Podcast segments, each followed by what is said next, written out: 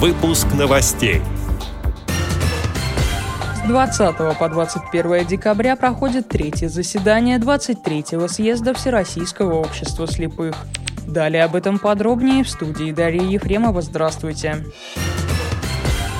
Делегаты из всех региональных организаций Всероссийского общества слепых прибыли в санаторий «Сосны ВОЗ» для участия в заседаниях и мероприятиях съезда. В общей сложности делегатами съезда выступают 120 ВОСовцев.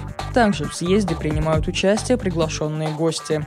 20 декабря состоялись основные деловые мероприятия третьего заседания 23-го съезда. Вся повестка съезда была исполнена в полном объеме. Делегаты проголосовали за утверждение обновленного текста устава устава Всероссийского общества слепых и был принят новый состав Центрального управления. 21 декабря в рамках программы съезда состоялась встреча президента ВОЗ Владимира Васильевича Сипкина с делегатами третьего заседания 23-го съезда, которая транслировалась в прямом эфире на радио ВОЗ и доступна для прослушивания в архиве нашего радио. Также 21 декабря президент ВОЗ провел личный прием делегатов съезда.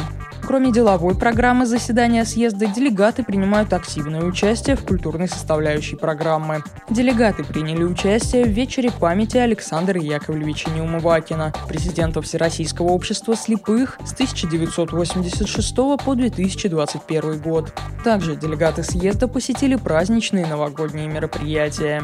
Следите за трансляциями и материалами третьего заседания 23-го съезда в эфире Радио ВОЗ. Слушайте интервью с делегатами и репортажи о мероприятиях съезда.